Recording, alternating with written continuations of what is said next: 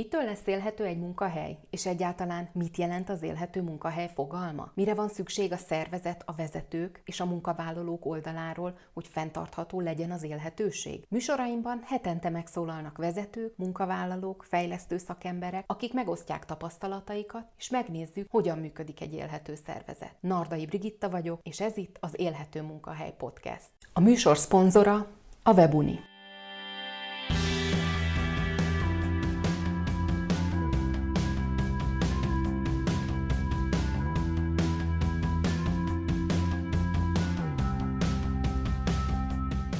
Tanulj és taníts bárhol, bármikor. A Webuni hazánk piacvezető online oktatási platformja. Több mint 100 ezer felhasználóval és 600-nál is több online kurzussal egy helyen. Egyedi platformigénylési lehetőséggel, vállalati megoldásokkal a munkatársak képzésére. Tanulj és taníts bárhol, bármikor. További információk www.webuni.hu Köszöntelek, kedves hallgató, én Nardai Brigitta vagyok, és ez itt az Élhető Munkahely Podcast soron következő kiadása, amit kicsit rendhagyónak is neveznék, mert hogy a mai vendégem, illetve a mai téma az annyira közel áll az én szívemhez is, illetve ez egy közös projektünk, hogy erről nagyon szívesen beszélek, és remélem, hogy belefér minden hallgatóm számára is, hogy megismerje ezt az oldalunkat is. Mai vendégem Zákányi Eszter. És hogy mit is kell tudni Esztiről? Andragógia szakon végzett a Szent István Egyetemen, majd az ELTE Business Coach képzése és a HR szak következett. Mindeközben projektvezetőként dolgozott, és társalapítója a B-Coachnak is. Közel tíz éve foglalkozik emberek fejlesztésével, különböző módszerek használatával. A Coaching Mindenki Egyesület ügyvezetője, és több éve aktívan önkénteskedik, többek között a Máltai Szeretett Szolgálatnál és a Meghallgatunk online-nál is. Köszöntelek Eszti a műsorban, és nagyon örülök, hogy beszélünk beszélünk.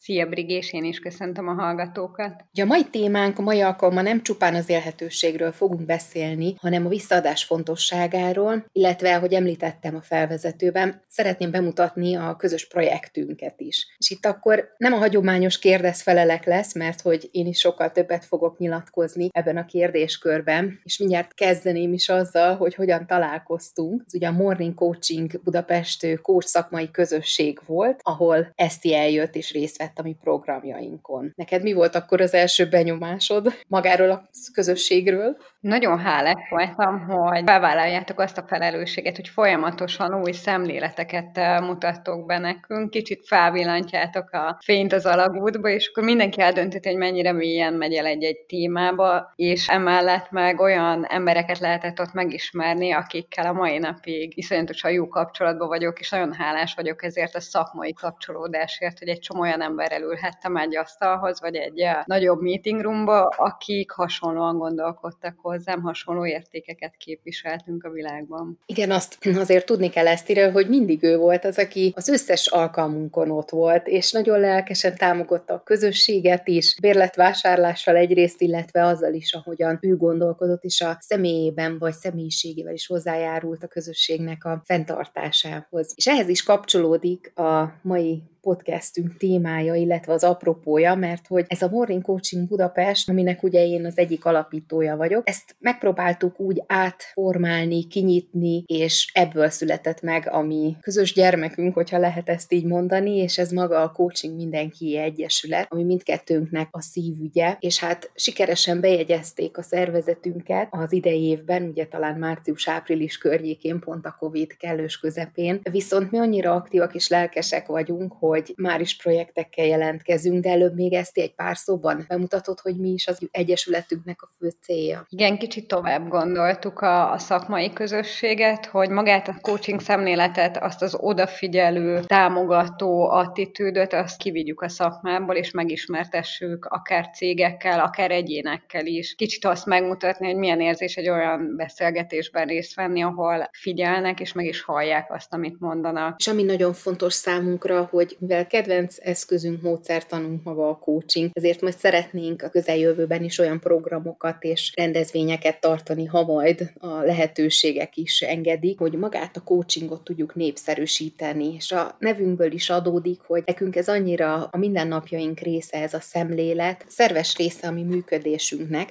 Ősszel egy pályázatot írdettünk non-profit és civil szervezetek számára, és arra gondoltunk, hogy lehetne akár a 2020-as év zárása egy picit talán nemesebb is, és ehhez kapcsolódó a mai adásunk is. Ugye december mindig egy különleges hónap, ilyenkor azért erősebb az emberek egymás felé fordulása, és ezzel mi is szeretnénk hozzájárulni ugye azoknak a szervezeteknek a működéséhez, akik észrevétlenül teszik jobbá, akár napról napra is a világunkat. És ugye az Egyesületünk magyar és nemzetközi non-profit szervezeteket fog coaching szemlélettel támogatni jövő január és május közötti időszakban, hogy ők jobb közösségben hatékonyabban tudjanak akár a csendes hősei lenni a mindennapoknak. És ehhez kapcsolódik, ugye december 1 lesz az a nap, amikor hallgatjátok ezt az adást, és ezt az adakozó kednek hívják, ugye nemzetközi nevén ez a Giving Tuesday, és ez egy olyan globálisan terjedő mozgalom, amelynek a célja, hogy legyen egy nap, amikor minden az adományozásról szól, és mi is ehhez szeretnénk majd kapcsolódni. És itt nem csak a pénzbeli, anyagi vagy tárgyi adományokról, hanem akár egy jó cselekedetről és az, az ünneplésről szól. Ugye ezt az kezdeményezést, ami számomra nagyon szimpatikus, a Black Friday és a Cyber Monday ellensúlyozására hívták létre Amerikában, de úgy gondoljuk, hogy maga az adakozó ked egy jó lehetőség arra is, hogy nem csak önkénteseket tudjunk magunk mellé állítani, hanem mi is tudjunk támogatókat szerezni a jövőbeli működésünkhez. Még egy gondolat erejéig én azért visszatérnék ahhoz, hogy hogyan is jött létre az Egyesületünk. Ugye itt a szakmai közösség egy nagyon fontos pont volt, viszont már tavaly, tavaly előtti nyár már a non-profit projektekről szólt, és itt én egy nagyon kedves ügyfelemmel, a Hungarolennel találkoztam azon a nyáron, és akkor, amikor leültünk a Nagy Lászlóval, aki egyébként a második vendég volt a podcast sorozat adásában, ő nála vittünk egy olyan non-profit projektet, ami egy outplacement projekt volt, és ebben már Esztivel ugyanúgy együtt működtünk. Te mire emlékszel ebből? Nekem az a szakmai életem egyik legnagyobb tanulsága volt, hogy mit is jelent empatikusan támogatni embereket, szervezetet, csoportot, mert azt éreztem leginkább, hogy együtt sírnék a résztvevőkkel. Nagyon megérintettek, nagyon nagyon tökéletes értékrendet képviseltek, iszonyatosan összetartóak voltak, és meghúzni azt a szakmai határt, hogy nem ölhetek lesírni, mert akkor igazából nem támogatom őket, hanem lehet, hogy még hátráltatom is. Ez egy hatalmas tanulás volt a jövőre nézve, és ott talán át is értékeltem azt, hogy mit jelent segítőnek lenni, hogy lehet megtartani a többieket, úgyhogy önmagamat is fenntartsam a víz felszínén. Igen, akkor bennem is még csak a gondolat annyira fogalmazódott meg, hogy valamit szeretnék visszaadni, és hát, hogy itt van ez a szervezet óriási értékkel, amit így az elmúlt évtizedek, tehát századon át nyúló múltal rendelkező szervezetről beszélünk, és hogy hogyan lehet mégis úgy etikusan lezárni egy ilyen működést, és olyan szépen gondoskodóan megtenni ezt az elbocsájtást. És én, én akkor úgy döntöttem, hogy ezzel szeretnék szervezettebb keretek között is foglalkozni. És mikor ezt a projektet már lezártuk, illetve egy zárófázisához érkezett, akkor ültünk mi le Esztivel, hogy oké, okay, de hogyan tovább, és akkor most mi is legyen, és Szerintem egy jó év volt talán, mire kitaláltuk, összecsiszoltuk a missziónkat, víziónkat, ami így most az Egyesületnek a működésében, vagy ebben a formában valósul meg. Te hol találod ebbe meg magad? Azt hiszem engem az egész folyamatosan inspirális vonz, és nagyon újdonság az az együttműködésünkben számomra, hogy tényleg hagyunk időkeretet mindennek, és valami nagyon jó dinamika alakult ki köztünk, hogy amikor előre szaladnék, akkor kicsit szólsz, hogy lassítsunk, vagy amikor esetleg te rohannál, akkor én tudok új érvekkel kapcsolódni hozzá, hogy ezt még gondoljuk el, illetve iszonyatosan elfogadóak vagyunk egymás életével kapcsolatban is, és nincsen olyan nyomás rajtunk, mint mondjuk a munkavállalóknál, hogy a családi életet néha háttérbe kéne szorítani az elvégzett feladatokért, tehát hogy tudunk időt és teret adni egymásnak és a projektjeinknek is. És különösen jó leosztás az is, hogy én nagyon szeretek a szakmai dolgokba szárnyalni, de ha szükségem van konzultációra, akkor ezt is meg tudjuk beszélni, és ugyanakkor magát az operatív részt is közösen visszük tulajdonképpen, tehát hogy ezt is nagyon jól megszerveztük, úgy gondolom, hogy kitaláltuk, és hát abszolút a közös metszet az, hogy, hogy a coaching szemléletet mindenki számára tegyük elérhetővé, illetve nekem még egy különösen fontos szegmens az, hogy a non-profit szervezeteket támogassuk. És már azért az én önkénteskedésem is több évre nyúlik vissza, valamilyen formában mindig jelen volt a visszaadás eszméje, de azért nyilván ebben is vannak különbözőségek, hogy én le tudom ezt egy évi egyszeri adományjal, vagy rendszeresen elmegyek, és nem csak az időmet, pénzemet, hanem az energiáimat is ugyanúgy beleteszem magába az önkénteskedésbe, és ami nekem még ebben fontos, hogy ezt így a magunk kedvére, de ugyanakkor óriási értékteremtéssel mindemellett tudjuk végezni, és nagyon izgatottan várom egyébként a januári projektek indulását is. És amit én tapasztalok, és erről kérdeznélek téged is, hogy ugye a civileknél non-profit szervezetek, egyesületek, akár vagy alapítványok, ugye nagyon sokakat láttunk már belülről is, és hogy hol kapcsolódunk az élhetőséghez, nagyon fontos az is, hogyha valaki nem csak esetenként önkénteskedik, hanem aktív részese is mondjuk egy ilyen szervezet működésének, akkor hogyan lesz számára élhető ez a működés, vagy hol fogja ő megtalálni azokat a pontokat, amivel élhető lesz. És azt azért látjuk, hogy klasszikusan ugyanazok a problémák előkerülhetnek ugyanúgy, mint egy for-profit szervezetnél, és mi ezekre szeretnénk valamilyen támogatást vagy megoldást nyújtani a mi működésünkkel, mert hogy a visszaadásunk a legfőbb értéke az a szaktudásunk visszaadása. Azt hiszem a visszaadás szóval szeretnék először is kapcsolódni, hogy nagyon fontos azt jól látnunk, hogy aki képes visszaadni, az már egy nagyon gazdag helyzetben van, hiszen nem hiány alapú működésről beszélünk, nem szükségletkielégítésről, hanem valamilyen van, amit már képes megosztani, szétosztani azokkal, akikhez ő jól tud érzelmileg kötődni, vagy akiknek a missziója behívja őket. Akár önkéntesről, akár alapítvány, egyesület szervezeti szinten beszélünk erről, tehát egy így valóban nagyon fontosak számunkra a civilek, mert ugyanezt tapasztaljuk náluk, hogy túl az anyagiasságon, túl a materializmuson valami olyan mellett kötelezték el magukat, ami élhetőbbé, vagy hát igazából szerethetőbbé teszi az életünket, a világunkat, és én azt gondolom, hogy mi ezért nagyítunk rájuk, és próbáljuk őket támogatni valóban a szakmai tudásunkkal. Most eszembe jutott az, hogy te emlékszel arra, hogy mikor önkénteskedtél először, vagy milyen formában? Vagy mikor adtál vissza először? Azt hiszem, hogy nagyon szerencsés helyzetben vagyok, mert nálunk ez a családban egy iszonyatosan jól, automatikusan működő eszmet. Észre se vesszük, hogy kiknek hogyan segítünk és hogyan kapcsolódunk, és én szerintem ezt így lemintáztam az életembe, és a legapróbb dolog, hogy így végig se gondolom mondjuk, hogyha átsegítek valakit a zebrán, vagy látom, hogy a túl sok cucc van a kezébe, és kinyitom neki az ajtót, hanem utána jut eszem, hogy ó, pont, pont ezek az ilyen automatizmusok teszik különlegessé a, a napokat, amikor úgy segítünk, hogy ez már nem átgondolt, nem egy megtervezett, kalkulált dolog, hanem egyszerűen jön belőlünk, és ugye ennek a nagyon nehéz másik oldala, akár segítőként, akár jó önálló emberként, amikor rájövünk, hogy elfogadjuk a segítséget, hogy merjünk kérni, merjünk jelentkezni, akár a mi pályázatunkra is, segítő civilekként, hogy jó, van olyan dolog, amiben esetleg fejlődhetünk, ami kapcsolódások útján még javítható, erősíthető, lehet, hogy elvesztettük a önmagunkat, egy picit a missziónkat át kell értelmeznünk közösen, és szerintem ez legalább olyan nagy falat az életben, mint amikor visszaadunk, hogy visszakapjunk. Én is abszolút emlékszem. Már gyerekkoromtól kezdve az annyira meghatározó volt így a családi oldalról, hogy amikor mi tudtunk, akkor segítettünk és visszaadtunk. Ez bármiben megnyilvánult, még akár időben is, hogy elmentünk segíteni, vagy akár olyan dolgokat, tárgyakat adtunk tovább, vagy elvittük egy ilyen gyűjtőpontra. Nagyon emlékszem gyerekkoromban, ott Kispesten a Karitász pontra hordtuk el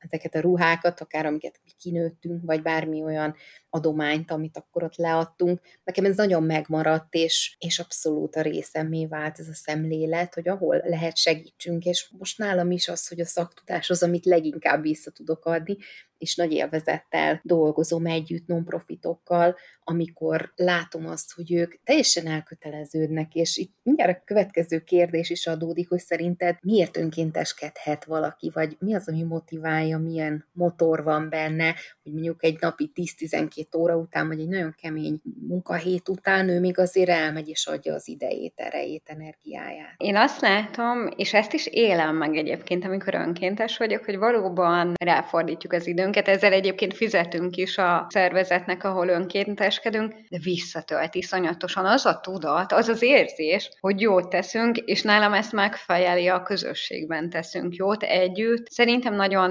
nehéz jól meghatározni az emberi kapcsolatoknak a minőségét, a miértjét, hogy jön létre, és egy-egy ilyen szervezet már megadja az alapokat. Már olyan, mint egy háznál tényleg az alapozás, hogy ott van egy kész alap, mindenki elköteleződött azért az eszmért, amit az zászlójára hímzett az adott egyesület. Nekem például ez az, ami a főhívó szó, akár a Máltai Szeretett Szolgálatnál, akár a meghallgatunk online-nál, hogy nagyon gyorsan, nagyon erős kötelékek tudnak kialakulni, mert mindannyian ugyanazzal a szándékkal kapcsolódtunk. De egy sport létesítményben, egy sportegyesület is pont ugyanilyen, hogy mindannyian szeretnénk adott sportkitűnőségeivé válni, egymás segítve, ugyanakkor mondjuk egyéni sportnál akár egymást úgy segítve, hogy versenyhelyzetben riválisként veszünk részt. Te hogy látod, hogy a, mennyire népszerű, ha lehet ezt a szót használni, vagy inkább milyen kultúrája van Magyarországon az önkénteskedésnek? Szerintem ez egy nagyon erős, dinamikusan erősödő ág,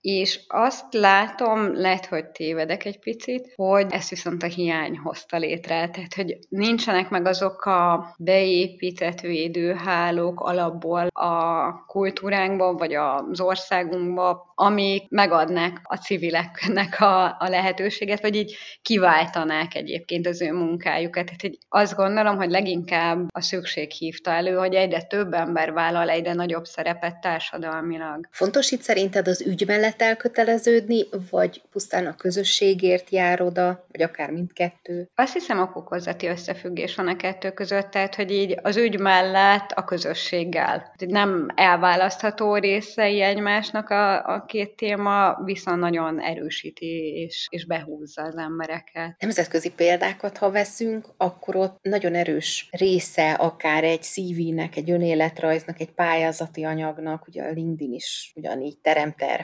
felületet, hogy te ott tudjad szerepeltetni azt, hogy hol önkénteskedsz. Tehát azt gondolom, hogy ez is már egy olyan útmutató lehet, azon túl, hogyha az ember persze visszaad és jó érzéssel tölti el, hogy ez fajta márkaépítő is talán, ha lehet ezt mondani az egyén részére. Igen, bár egy picit lehet, hogy kettős mércét hoz be, mert szerintem nem mindenki tud ugyanúgy visszaadni, nem mindenki tud ugyanúgy kapcsolódni, akár közösséghez, és nagyon kevés felületnél lehet jól feltüntetni, hogy mondjuk támogatója vagyok egy adott szervezetnek, nem tudok aktívan részt venni benne, mert nincs hozzá szaktudásom, nem abban az életszakaszomban tartok, hogy időt vagy jelenlétet tudnék biztosítani, de mondjuk támogatom az önműködési költségeiket. Ez is ugyanolyan kapcsolódás tud lenni egy nemes ügyhöz, mint az aktív személy jelenlét szerintem. Térjünk egy picit rá az élhetőségre a civileknél. Neked mit jelent, vagy kérdezem kicsit magamtól is, hogy maga az élhető munkahely, inkább az élhető civil szervezet a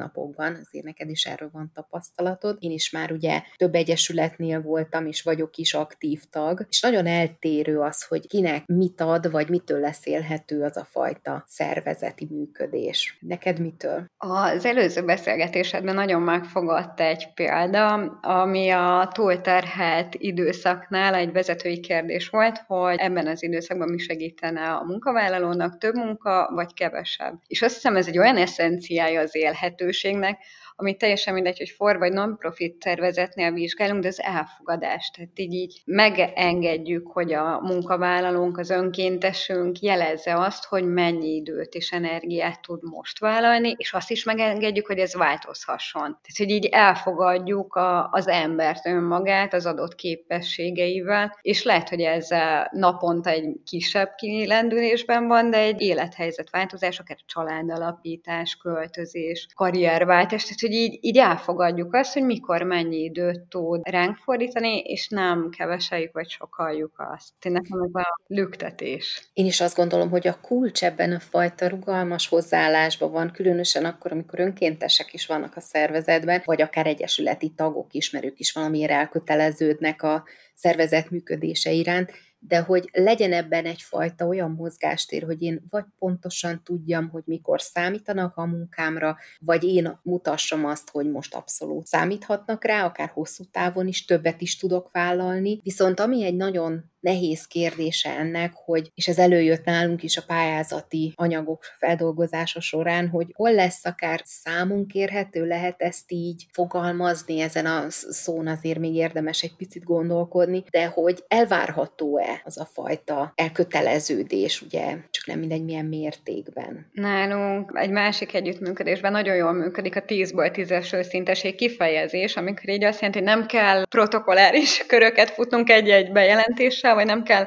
nagyon figyelnünk a sértésen kívüli illemtára, és ott működik, hogy oké, okay, tudom vállalni, vagy nem tudom vállalni az adott feladatot, és ennek a másik oldala, hogyha azt mondjuk, hogy tudom vállalni, akkor számon kérhető is vagyok érte. Tehát ahogy én leképezem ezt a működést, nagyon sok non-profitnál találkoztam ezzel a problémával, hogy önkéntes nem számon kérhető. Én ezt másképp gondolom, ha az önkéntes vállalást tett, akkor számon kérhető is. És ezért is a honlapunkon is megjelenik a felelős vállalás gondolata, ami nem csak a szervezetben betöltött munkákra, hanem akár a, a vállalt pluszokra is vonatkozik. Ahogy visszakanyarodok az előző gondolatomra, az is teljesen elfogadható, hogyha azt mondja, hogy nem tudja vállalni, csak ezt a bizonytalanságot, a kiszámíthatatlanságot kell kivenni szerintem a rendszerből, mert azzal nem lehet megvalósítani a célokat. Ez így van. Ezt a projektjeinknél is mindig így fogalmaztam meg én is, még akkor az Annó a Hungarolen projektnél is, hogy vállalj felelősen, mert hogy azzal én nem fogok tudni mit kezdeni, hogyha bevállalod, de ott leszünk a program megtartásánál, és szakember nélkül maradunk, tehát annál kellemetlenebb szerintem nincsen, és lelombozóbb ugye a résztvevők számára, tehát ez az egyéni felelősség, ez nagyon sokszor előkerül a korábbi adásokban is,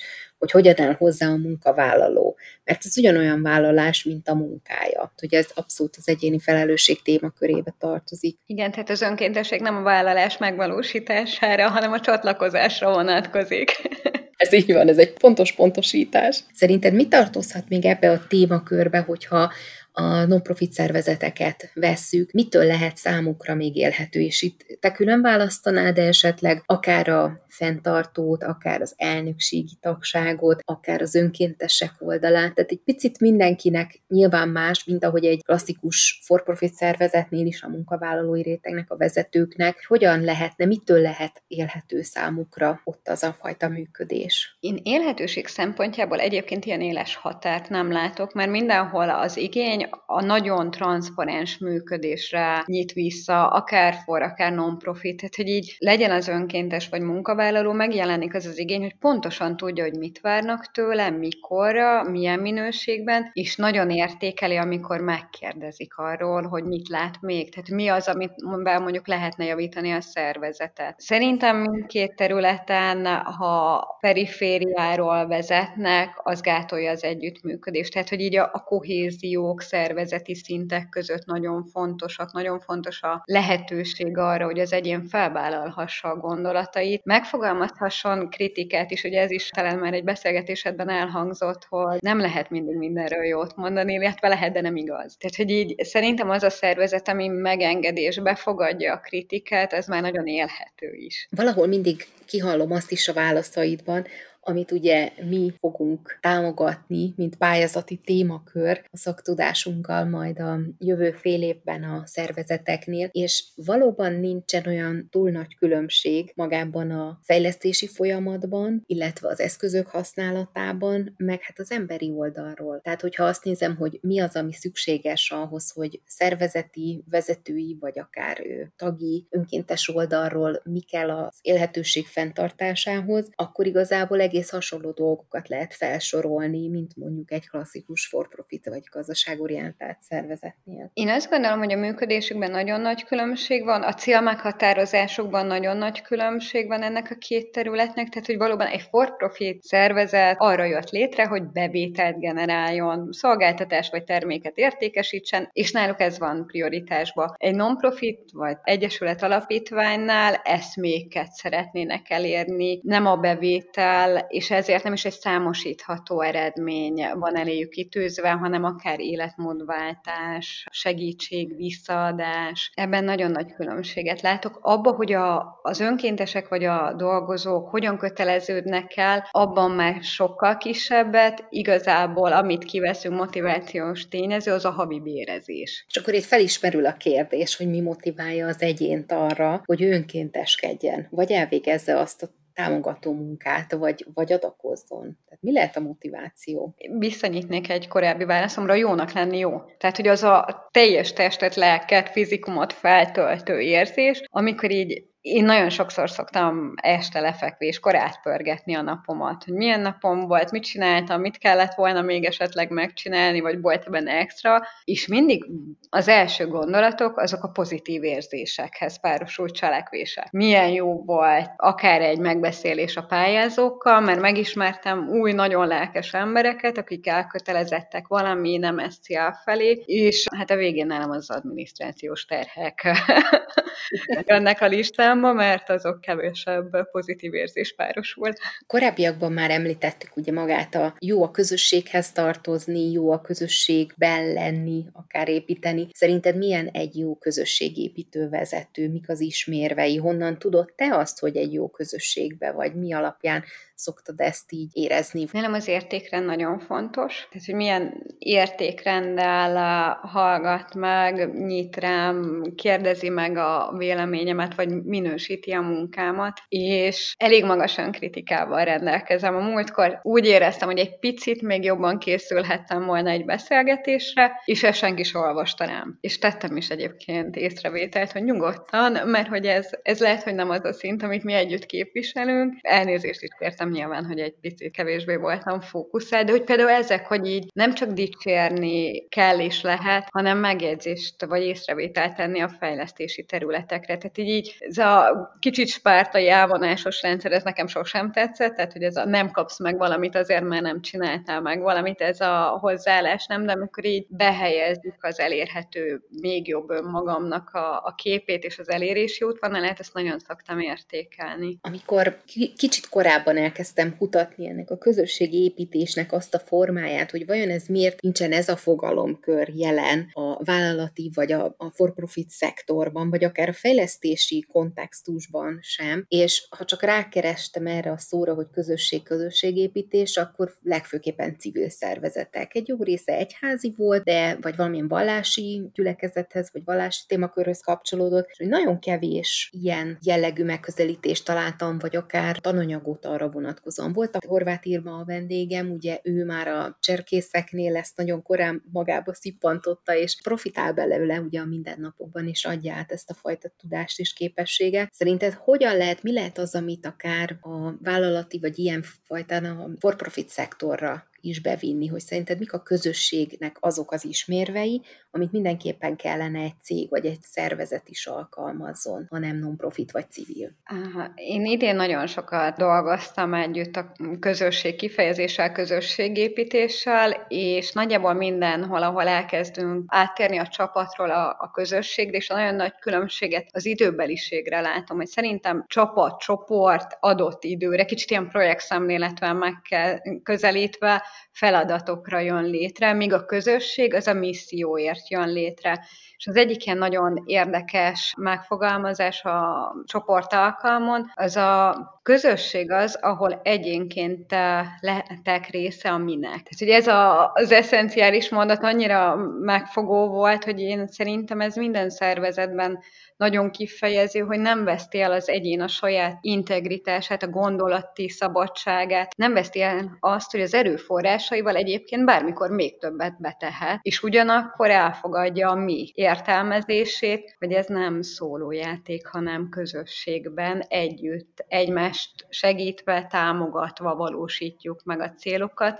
Ezzel ugye a, a kiégés, és egyébként nagyon kitolható, hogy mikor fáradok el valamiben, mert érzem azt, hogyha én egy picit lassabban vagy kevesebbet csinálok, bejönnek a többiek húzóerőként, kipótolják az én energiakivételemet. Ehhez kapcsolódik ugye több pályázónknak is a témaköre, hogy az első lépés az lesz, hogy az ő to közösségüket, a miért vagyunk, vagy mitől vagyunk egy csapat, és ezt, a kört, ezt a témakört fogjuk majd így körbejárni. Mit gondolsz, hogy hogyan lehet hosszú távon föntartani a magát a közösséget? Szerintem újra szerződésekkel. Tehát ahogy a világ is változik, ahogy változnak mondjuk a kommunikációs csatornák, a rendezvényeknek a minősége, mennyisége, ugye most mindenki online térben közlekedik, hogy ezekre mindig új, újra kell szerződni, mindig át kell értékelnünk, hogy mi a missziónk, az egyetem változott, de mert előfordulhat, hogy abban is van egyébként eltérés vagy módosítás, és utána pedig a hogyan érjük ezt el, azokat mindig finom hangolni kell az aktuális trendbe. És akkor itt pont a témánknál is vagyunk, hogy abszolút nem feltétlenül elvárható egy civiltől vagy egy egyesülettől, hogy profi működjön és hogy miért is van létjogosultsága a mi pályázatunknak, amiről már itt annyit beszéltünk, mert hogy pont ezekben tudjuk támogatni majd ezeket a szervezeteket itt a jövő év első felében, hogy ők hatékonyabban tudjanak működni, fent tudják tartani a közösséget, kommunikáljanak,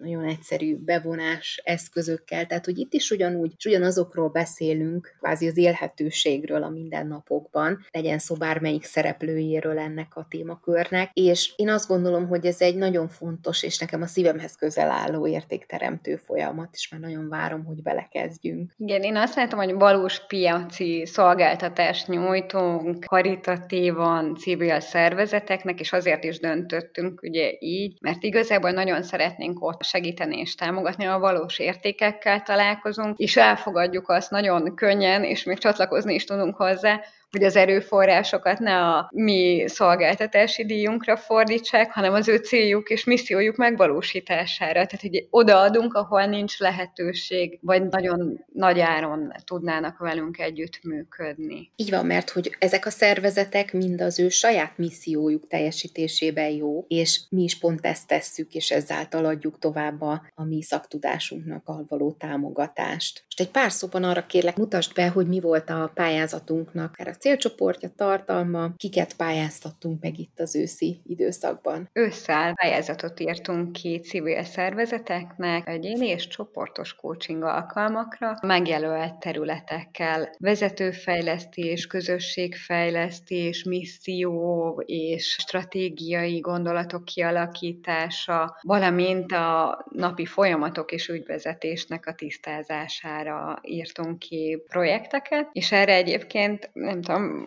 sokkal nagyobb szervezetek is jelentkeztek, mint amire én gondoltam, iszonyatos meglepetésként ért a nagy számú érdeklődés is, meg a, a szervezetek nagysága is. Tehát, hogy így mertünk egy nagyot álmodni azzal, hogy létrehoztuk egy, az Egyesületet. Még nagyobbat álmodtunk azzal, hogy 20-20-ba pályázatot írunk ki, és engem iszonyatosan meglepett, és nagyon meg is érintett, hogy milyen bizalmat kaptunk a pályázóinktól, és mennyire nyitottak és lelkesek az együttműködésre. Lehet tudni azt, hogy kik a nyertesek? Most már lehet tudni, még egyébként várunk egy pályázatot, kicsit el kellett tolni az egyeztetést, de hát ugye 2020 az tényleg ilyen rugalmas, nem fontossági, hanem ABC sorrendben próbálom őket bemutatni. Az Aditon Művészeti Alapítvány, az Alexander Technikai Tanárok Egyesülete, az Ecocenter Alapítvány, a Magyar Rák Ellenes Liga, Szadafest Közösségépítő Egyesület és a WWF Világtermészeti Alap Magyarország Alapítvány nyújtott be hozzánk sikeres pályázatot egyelőre.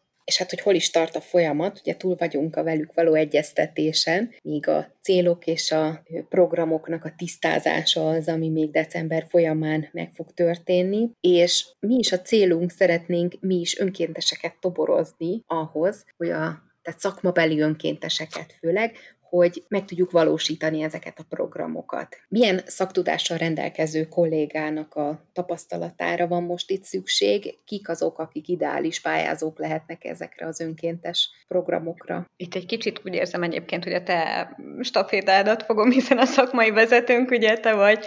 Jelenleg olyan munkatársak jelentkezését várjuk, akik egyéni és csoportos coachingban már tapasztaltak, a közösségépítéssel elkezdtek foglalkozni, ami ugye említetted is, hogy egy nagyon új terület, nagyon új gondolkodást igényel, és akiknek szervezetek szervezetek fejlesztésével, folyamatok kialakításában már van tapasztalatuk. És milyen időkeretben várjuk őket? Az egyéni folyamatoknál mi 8 órákat jelöltünk, itt egy folyamat 8 óra konzultációban áll, míg a csoportos coachingnál 4x4 órát. És nagyon szeretnénk, hogyha egy adott szervezetnél egy adott csoportos folyamatot ugyanaz a szakember, vagy akár szakemberek tudnának közösen véghez vinni. Én nagyon bizakodó vagyok arra vonatkozóan, hogy lesz számos pályázónk, mert az Egyesület megalapítása óta is folyamatosan kapjuk a megkereséseket szakemberektől, hogy hú és hol, hogyan és milyen formában lehet hozzánk csatlakozni. Ugye egyrészt most van ez a konkrét önkéntes program, ahova lehet csatlakozni, és milyen formában még? Lehet-e akár más formában is hozzánk csatlakozni? Lehet hozzánk pártolótagság igénylésével is csatlakozni, ez egy folyamatos együttműködés, ez egy folyamatos elköteleződés is, illetve mi is hiszünk abban, hogy nem csak szaktudással, nem csak jelenléttel, hanem akár anyagi támogatással is lehet segíteni a mi missziónk megvalósítását, és nagyon új felület a Patreon, legalábbis mi most ismerkedünk meg vele, ahol különböző célokat lehet lehet megjelölni, és mi próbáltuk nagyon apróra bontva, haladva a nagyobb összegek felé, kinek milyen lehetősége van megjelölni, hogy mit tud a szervezetünkben 5 euró összeg fedezni, mit tud 20, 25, tehát próbáltuk picit így lebontani azokat a feladatokat és azokat a költségeket, amiket évről évre vállalnunk kell, és ezzel jobban megmutatni magunkat is egyébként azoknak, akik érdeklődnek felénk, hogy mi, mi mindent csinálunk, és ez milyen költségvonzattal jár. Tehát a pontos címe a honlapnak, ez a www.patreon.com, és ott tudtok akár rendszeres támogatóvá is válni, nem csak hozzánk, akár más szervezetet is lehet választani, aki fent van ezen az oldalon, és ki tudjátok azt választani, hogy milyen formában, milyen időtávban, hogyan komfortos számotokra ez a fajta támogatás. Igen, itt egyébként ugye mi még szervezeteknél is látjuk azt az együttműködési lehetőséget, hogy a társadalmi felelősségvállalásban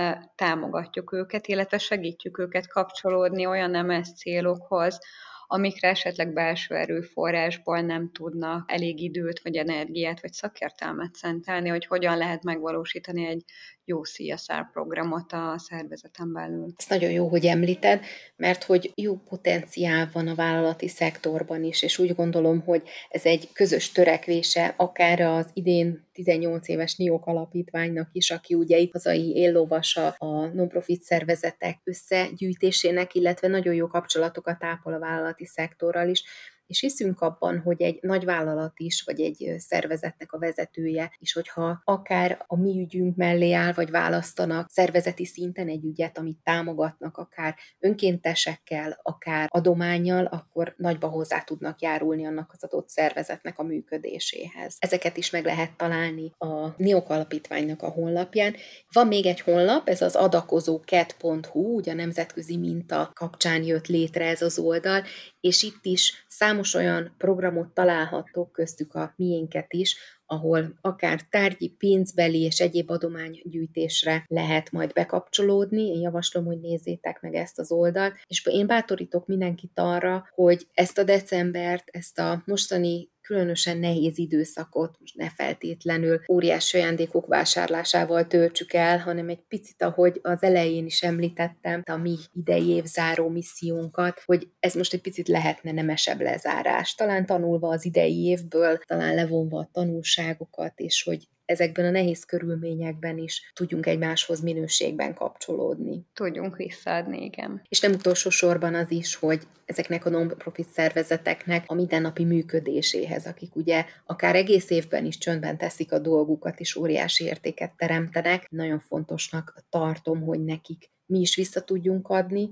akár az év többi részében, de ezáltal nekünk is ugye szükségünk van támogatásra. Úgyhogy válaszol mindenki egy projektet, vagy valamilyen formát, amiben ő is ebben a hónapban most vissza tud adni a nagy egészbe. Köszönöm szépen neked a beszélgetést, én nagyon élveztem, és azt gondolom, hogy nem is tudtunk kitérni minden olyan témára, amikről így minden nap szoktunk beszélgetni, de lehet, hogy lesznek még majd ilyen extra adások, amikor kitérünk akár a projekt részleteire is, mert úgy gondolom, hogy az élhetőség is, illetve az egyesület közéleti munka is, ez nagyon szorosan össze tud kapcsolódni, főleg szemléletben, misszióban, értékrendben, és hogy köszönöm szépen neked így a, a részvételt. Én is köszönöm szépen a meghívást, és nagyon örülök, hogy igen, mi még órákig tudnánk beszélgetni, és van is rá lehetőségünk. Köszönöm, Brigi. Én is. Minden linket megtaláltok majd az adás leírásában is, illetve figyelitek folyamatosan akár a közösségi médiát, vagy a mi oldalunkat, folyamatosan fogjuk kommunikálni azt, hogy hol és milyen formában van lehetőség, akár a támogatásra, vagy a csatlakozásra is. Köszönöm a figyelmeteket!